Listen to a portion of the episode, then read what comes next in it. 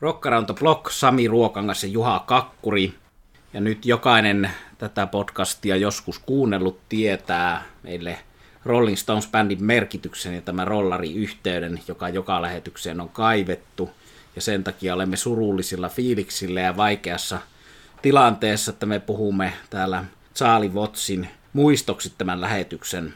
Ja kysyn Juhalta tähän alkuun, että minkälaiset ovat nyt yön yli nukuttuasi, Juha, fiilikset tästä asiasta? Kyllä ne aika lailla on samanlaiset kuin eilenkin, eli pää on aika tyhjä, niin iso hahmo ja, ja myös henkilökohtaisesti merkittävä persoona on poistunut. Ja tietysti moni saattaa tässä kohtaa nyt sanoa sen, että eihän hän ollut sinun sukulaisesi, mutta sanotaan, että Rolling Stonesin kautta on tullut elämään niin paljon kaveripiiri, Sami Ruokangas mukaan lukien, matkustelua, ja tietysti jos ajattelee sitten, että seitsemänkymmentäluvun puolivälistä olen Stonesia dikkaillut, nähnyt Stonesin lukemattomia kertoja, Charlie Wattsin jossain muussa yhteydessä kuin Stonesin kanssa yksitoista kertaa, olen tavannut hänet viisi kertaa, tehnyt puhelinhaastattelun ja jopa kerran maahan tuonut yhden hänen levynsä, niin kyllähän siinä aika vahva henkilökohtainen side syntyy. Ja tietysti sitten vielä se Stonesin musiikki ja, ja sanotaan, että bändi on ollut ja on edelleen ikään kuin sellainen eräänlainen nahkatakki ja itsetunnon kohottaja, että vaikka maailma kuinka julmasti kohtelisi, niin aina on voinut sitten ajatella, että no, minulla on kuitenkin Stones.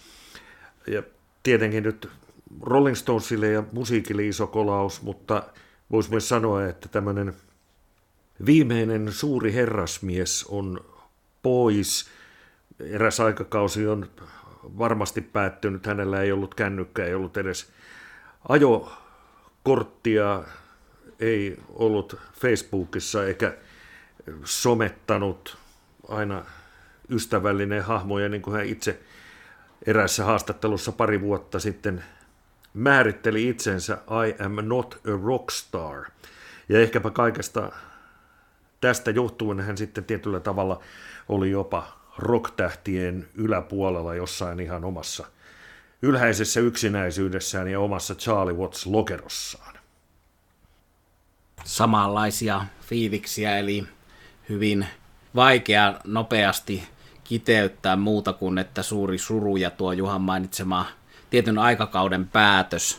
Eli Rolling Stones on meille tosiaan se tärkein bändi niin monesta syystä. Sen takia, että sitä on pikkupoikana ollut kuuntelemaan, mutta sen ympärille on rakentunut tietyllä lailla koko tämä kulttuuri, että tämmöinen tietty kuuli maailma, johon haluaa kuulua, niin siellä keskiössä Rolling Stones, ja siitä sitten haarautuvat nämä erilaiset blues ja soul ja heavy, mihinkä mennäänkään. Se on itselläni ollut se, että olipa tosiaan kyseessä joku Neville Brothers tai soul tai blues juttu, niin siinä on menty aika tarkkaan kuitenkin totta, kun puhutaan niin rollareiden kautta tavalla tai toisella. Eli valtava määrä hyvää musiikkia, johon on päätynyt sitten Stones-yhteyksistä ja sen, sen tavallaan sen heimon ja leirin, leirin kautta.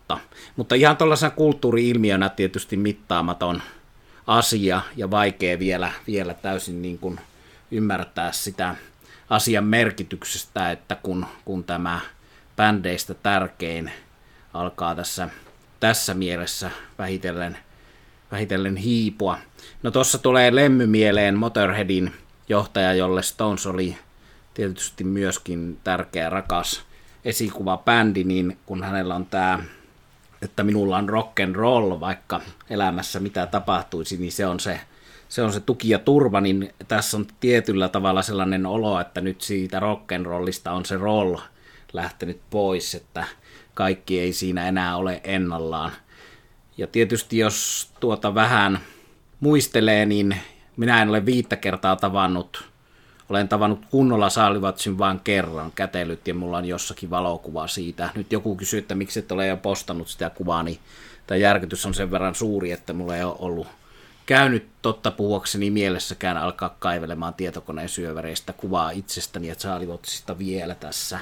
Se varmasti jossakin vaiheessa tapahtuu ja hienoa, että sellainen on ja tämä vaan sille kuulijalle vastauksena, joka sitä kyseli. Eli Juhan kanssa kumpikin olemme hänet, hänet tavanneet ja tosiaan tuo herrasmies-asia, jats, soitto ja dikkailu sieltä nousee ja ennen kuin päästän Juhan sitten vuorostaan arvioimaan niin kuin muusikkona Charlie Wattsia, niin mä nostan ne asiat, mitkä itselle ensimmäisenä tulee mieleen, eli toi minimalismi, eli se, että hän soittaa vähemmän on enemmän periaatteella rockrumpuja ja on tuossa yhtä tärkeää kuin Jagger tai Richardsen koko bändin kannalta, mutta sitten tietysti jos halusi kuulla Charlie Wattsin soittaman vähän enemmän, niin sitä kuuluu noilla hänen jazz-levytyksillään ja siellä on semmoista erilaista virtuositeettia kuultavissa kuin Stonesissa, jossa se pelkkä sound ja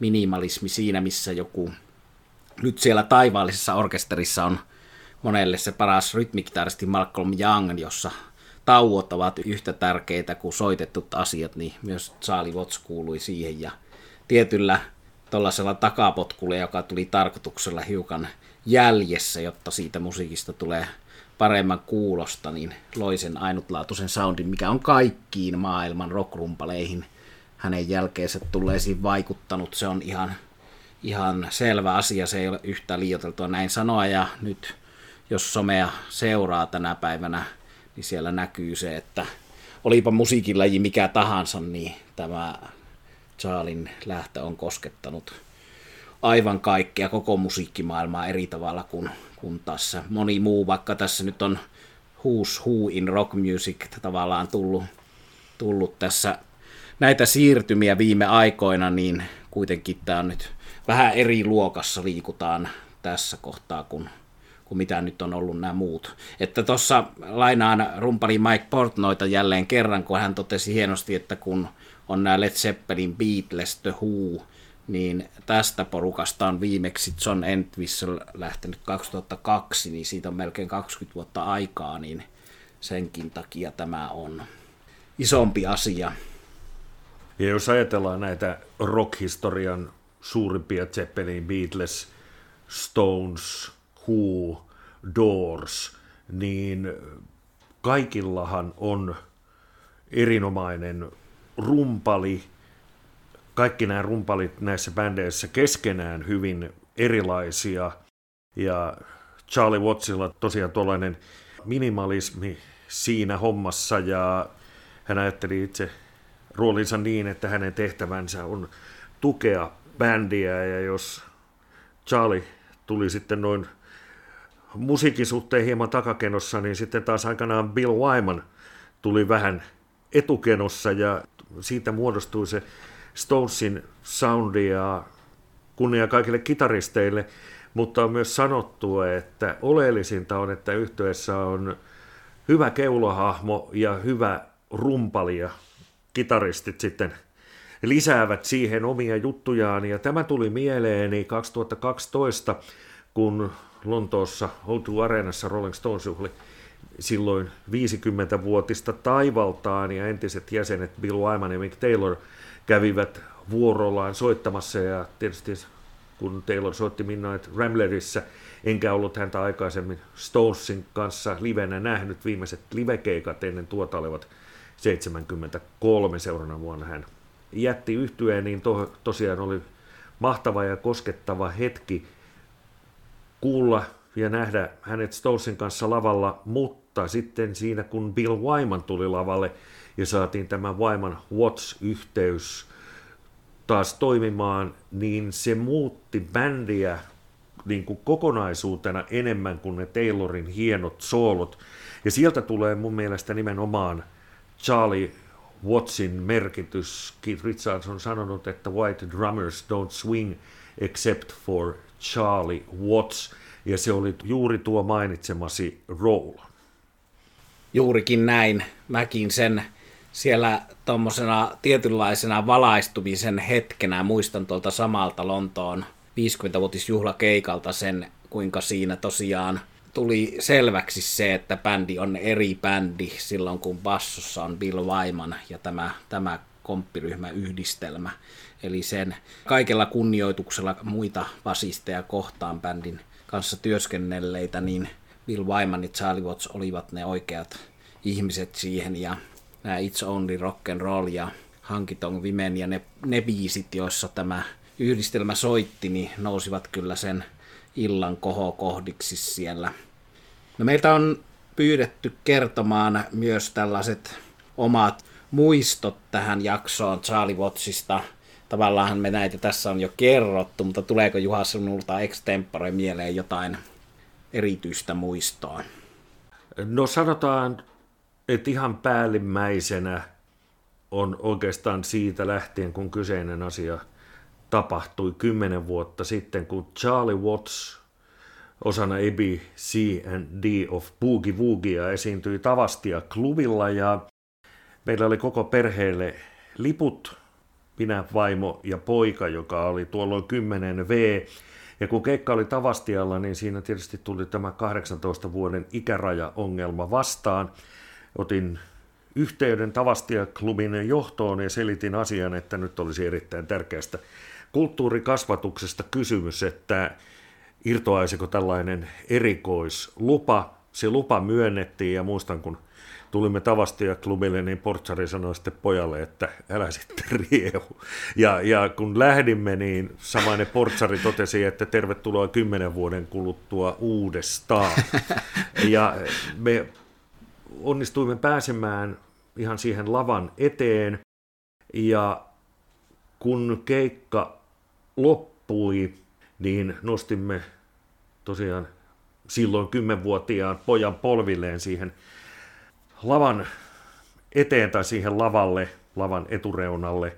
Hän oli siinä sitten polvillaan, hänellä oli kynä ja C D-vihkoja ja hän katsoi anuasti Charlie Wattsia ja Charlie tietysti tämän pikkupojan siitä bongasi, hymyili, tuli hänen luokseen ja kirjoitti nimikirjoitukseen ja se mikä oli hieno juttu, itse katsoin tietysti tätä, kun oma poikani kohtaa Charlie Wattsin, niin kyyneleet silmissä ja siinä ympärillä olleet ihmiset ottivat sitten tapahtuneista valokuvia ja, ja keikan jälkeen siinä sitten, kun valot oli sytytetty ja niin edelleen, niin tulivat kyselemään meiltä sähköpostiosoitetta, että lähettävät näitä kuvia, kun poikanne saa Charlie Wattsin nimikirjoituksen ja se oli todella hieno ja koskettava juttu ja tietysti tietyllä tavalla piste iin päälle oli se, tuoli sunnuntai-ilta, niin maanantaina aamulla koulussa ensimmäinen tunti oli musiikin tunti ja opettaja oli kuulemma hämmästynyt suuresti, kun poika kertoi, että olin eilen Tavastia-klubilla ja tapasin Rolling Stonesin rumpalin. Eli tuo on kyllä kaikista noista lukuisista Charlie Wattsiin liittyvistä muistoista se päällimmäinen ja eilen poika sitten laittoi yhden noista kuvista Instagramiin ja kiitti Charliea muistoista. Tavastian lisäksi hän onnistui sitten kaksi Rolling Stones-konserttia näkemään. Toinen niistä oli tuolla nimenomaan tuolla O two-areenalla juhlakeikalla. Hieno tarina ja juuri sen tyyppinen tarina, jonka takia tätä podcastia yleensäkään tehdään. Eli tässä ollaan näiden hienojen hetkiä äärellä, vaikka tietysti samalla hyvin surullisessa aiheessa ja ei tätä kokonaisuudessa päällämme leijuvaa tiettyä surumielisyyttä millään tästä nyt voi kieltää eikä väistää. No mulle tuli itselleni mieleen omana muistona ehkä nyt sitten se semmoinen kokonaisvaltainen kuulius, joka Charlie Wattsiin liittyy ja tietysti mä parhaiten näin sen silloin hänet tavatessani ja kätellessäni ja jutellessani hänen kanssa, mutta tietysti se on sitten aina kun hänet on lavalla nähnyt ja aina kun hänet näkee jossakin D V D, Blu-ray-tallenteella tai levyn kansi kuvissa, eli tällainen karismaattisuus, joka on samanlaista kuin jossakin filmitähdissä ja ehkä jossakin tosielämän karismaattisissa hahmoissa, ehkä tuollaisissa gangstereissa tai tällaisissa, tällaisissa herrasmiehissä, joissa on jotakin sellaista, mikä hänen tuollaisessa hymyssä ja tyylissä oli sen kalliin mittatilauspuvun alla sellaista poikamaista vilkettä silmäkulmassa ja sellaista humoristista asennetta elämää, mikä häneltä ei ikinä hävinnyt, ja siinä esiintymisen minimalismissa tietysti sitten lavalla, kun hän saa siitä tehtyä suuren shown, että hän riisuu pitkähihaisen purjehdustakin sinne roikkumaan, kun soittaessa alkaa tulla kuuma, niin ei tarvi riehua, vaan voi tehdä pieniä eleitä käyttäen viihdyttävää showta, mutta tietty tollainen humorismi ja, ja sellainen tosiaan pikkupojan vilke silmäkulmassa, mikä hänestä välittyi aina, niin on se, se mikä on se mun henkilökohtainen muisto, että jotenkin on ajatellut, että ton tyyppinen tyyppi haluaisin itsekin olla monessa mielessä, ja se ei suoraan liity kyllä tosiaan mihinkään rock-tähteyteen, vaan sellaiseen, että on nähnyt elämää ja jotenkin hyvällä tavalla ottanut oman paikkansa ja roolinsa siinä ja nauttii, nauttii joka hetkestä silloin, kun musiikin kanssa ollaan tekemissä. Ja se, mikä voidaan nyt tänään tässä ja nyt sanoa, että ainakin Charlie Wattsin osalta saimme vastauksen siihen kysymykseen, että kuinka kauan he jatkavat. Jo seitsemänkymmentäluvulta lähtien heitä pidettiin vanhoina ukkoina. Bändin nykyisistä jäsenistä Charlie Watts oli vanhin, Bill Wyman sitten vielä muutaman vuoden vanhempi. Ja Bill Wymanhan siis jätti Stonesin jo yhdeksänkymmentäkolme, mutta kun sitä spekuloitiin, että kuinka kauan he jatkavat, ja tuleeko heistä sitten tietyssä mielessä joskus tuollaisia vanhoja blues-ukkoja, niin Charlie Wattsin kohdalla vastaus oli se, että hän jatkoi kuolemaansa asti, ei siis jäänyt eläkkeelle, ja hänestä tuli sitten tällainen vanha blues- tai Charlie Wattsin kohdalla jats-herrasmies. Eli Charlie Watts, rollari ja muusikko loppuun asti, ei jäänyt eläkkeelle. Hyvin todettu, Juha. Ja tähän kohtaan voitaisiin ottaa tuommoinen kollektiivinen muisto, eli nyt olen huomannut, että jonkun verran noiden eri sanomalehtien muistokirjoitusten yhteydessä on sitten ihmiset muistelleet näitä Suomen keikkoja, joita suurin osa muistelee yhdeksänkymmentäviisi lähtien. Aika harvat on olleet siellä seitsemänkymmentäluvulla tai kuusikymmentäluvulla paikalla, mutta toki Juhan kanssa tunnemme henkilöitä, jotka on olleet jo kuusikymmentäviisi paikalla, mutta jos puhutaan näistä yhdeksänkymmentäviisi alkaen näitä stadionikeikkoja, niin sieltä on nostettu esiin nyt se erikoispiirre ja se erikoinen muisto, että kuinka Charlie Watts sai kaikkien yllätykseksi suurimmat aplodit, ja ne ei mennyt loppua millään, ja varsinkin yhdeksänkymmentäviisi se on jäänyt sekä yleisön mieleen, että, että sitten siinä huomattiin, että ehkä jopa bändi oli jollakin tavalla siitä aplodin voimakkuudesta yllättynyt, että Charlie on se suosituin jäsen bändissä. Mutta siis se oikastakoon tässä nyt, että tämä sama juttuhan on käynyt jokaisella keikalla yhdeksänkymmentäviisi, yhdeksänkymmentäkahdeksan, kaksituhattakolme ja kaksituhattaseitsemän. Ja mikä se selitys on siihen, että suomalaiset sympatiseerasivat Charliea, niin sitä voidaan käydä pitempiä keskusteluja, mutta näin se kuitenkin oli. Tuleeko sulla, Juha, tästä Charlien esiin nostamisesta jotain mieleen? Varmasti yksi seikka on se, että kun Charlie Watts kuitenkin oli tuollainen hieman ujohko, I am not a rockstar, niin tässä saattoi tietysti olla se, että se tietynlainen sellainen ujous ja minä en nyt tule tähän lavan eteen huutamaan are you feeling all right, niin tämä varmasti myös ikään kuin laukas yleisössä sellaisen reaktion, että, että kun toinen oli ujo, niin sitten haluttiin jollain lailla niin kuin kiusata, kiusata on väärä sana, mutta haluttiin jotenkin nauttia lisää tästä Charlie Wattsin persoonasta, ja se tapahtui sitten tietysti sillä, että yleisö hehkutti häntä. Kyllä, ja saatiin sillä aplodeerauksella aikaan semmoinen pieni hymyn väre, mikä hänen kasvoillaan siellä sitten kävi väistämättä näillä näillä kaikilla kerroilla. Ja tuosta yhdeksänkymmentäviisi keikasta silloinhan Stones ei yöpynyt Suomessa, vaan tulivat ennen keikkaa Tukholmasta ja lensivät keikan jälkeen Osloon. Ja tiedän sieltä Stonesin lentokoneesta sellaisen jutun, että Charlie Watts oli Helsinki-Oslo välillä käynyt kysymässä siellä koneessa taustalaulaja Bernard Fowlerilta, että olipas hyvä keikka, missä soitimme.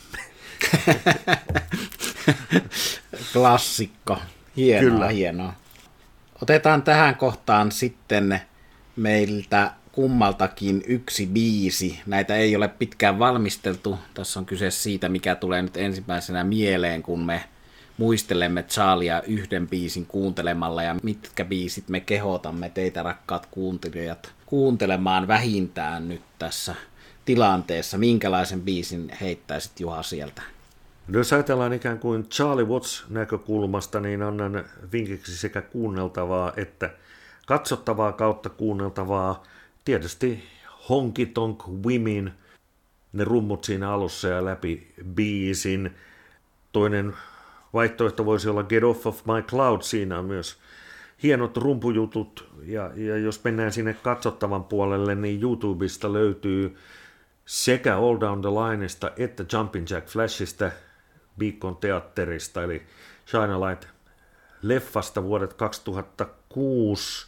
Siis Jumpin' Jack Flash ja All Down the Line sellaisina versioina, joissa näytetään vain Charlie Wattsia, eli kun pistää googlaukseen tai sinne YouTubeen, etsii sieltä Charlie Watts All Down the Line, niin silloin löytyy tämä versio ja siinä voi sitten ihan pelkästään Charlien rumputyöskentelyyn tutustua. Tuo tuollaisena vinkkinä, mutta, mutta jos sitä yhtä biisiä lähdetään nyt kaivamaan, niin tässä kohtaa tulee nimenomaan Charlie Watts näkökulmasta Honky Tonk Women.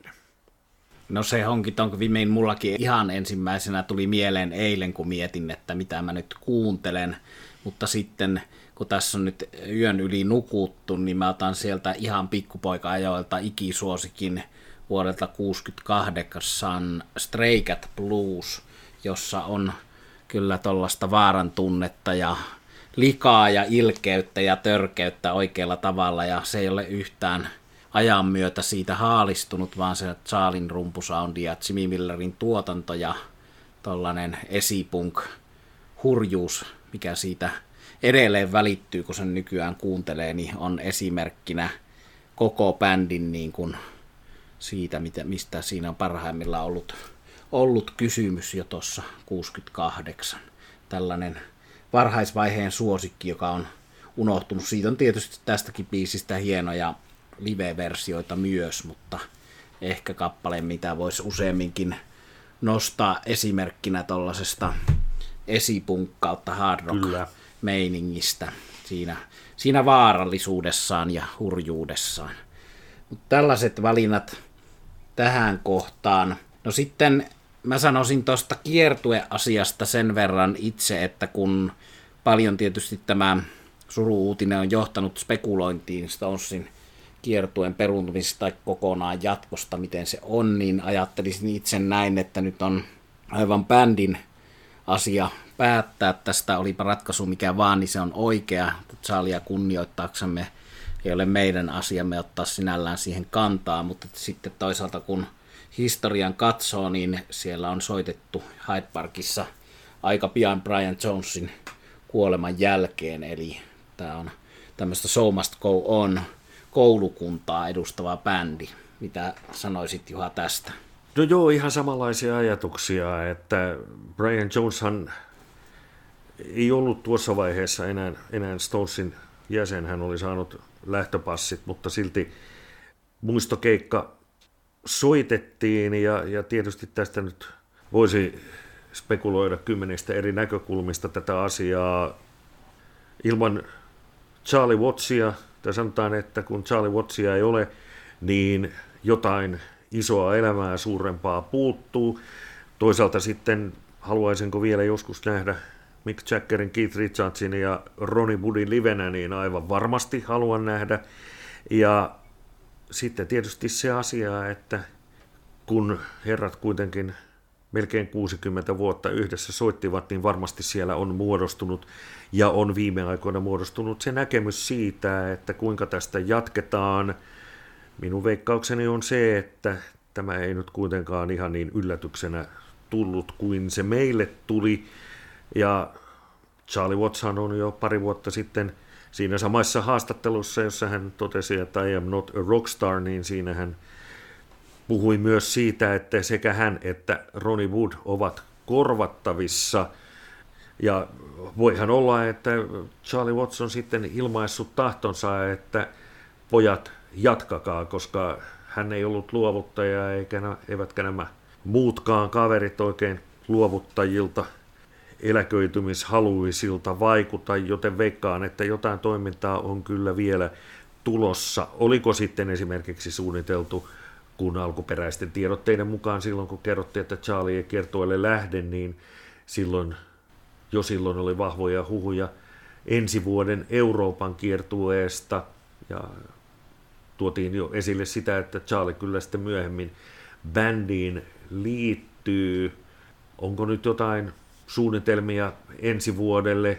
Sitä voidaan spekuloida, ja kuten sanoin, niin aivan varmasti muut bändin jäsenet ovat kyllä olleet kuitenkin sitten Charlien tilanteen suhteen kartalla, eli jotain ajatuksia heillä kuitenkin aiheesta on. Toki sitten kun kuolema konkretisoituu, niin siinä saattaa ajatus muuttua, mutta tämä spekulointi on turhaa, aika näyttää, ja veikkaan, että lähiaikoina, toki nyt otan sosiaalisen median kuvia Charlesta, ovat bändin jäsenet postanneet ja, ja pari muistosanaa, mutta joku virallinen Rolling Stonesin tiedote on aivan varmasti lähiaikoina tulossa, ja sitten me olemme sen suhteen viisaampia. Kyllä, ja olipa ratkaisu mikä vaan, niin olemme otamme sen vastaan kunni, suurella kunnioituksella ja kiitollisuudella tästä, mitä tähän saakka olemme tältä bändiltä saaneet. Ja toki palaamme näissä podcasteissa Rolling Stonesiin monestakin syystä. Tatto Juu, jonka Juha mainitsi viime lähetyksessä, niin on tulossa, ja me käsittelemme sen lisämateriaaleja, joista ensimmäiset Spotifysta löytyvät jo kuunneltaviksi, eli uutta tuotantoa, eikä me olla kauheasti käsitelty myöskään tuota Copacabaanan liveä vielä, mikä on tässä kesän aikana julkaistu mittavammassa muodossa, eli sitäkään ei pidä unohtaa, ja hienoa, että tallenteita saadaan ulos yhä. Eli tosiaan kiitollisin, kunnioittavin mielin kiitoksia Charlie Wattsille musiikista ja kaikesta siitä, mitä hän on meidän elämäämme osana tätä bändiä tuonut, eli, eli suuri merkitys niin monella tavalla. Me palaamme vielä Rolling Stonesiin, ja sitä myöten kun jotain kerrottavaa suuntaan tai toiseen tulee, niin niitä asioita käymme sitten läpi. Sami Ruokangas ja allekirjoittanut Juha Kakkuri kiittävät. Tässä tämänkertainen Rock Around the Block podcast. Kiitos kuuntelusta ja kiitos kaikesta, Charlie Watts.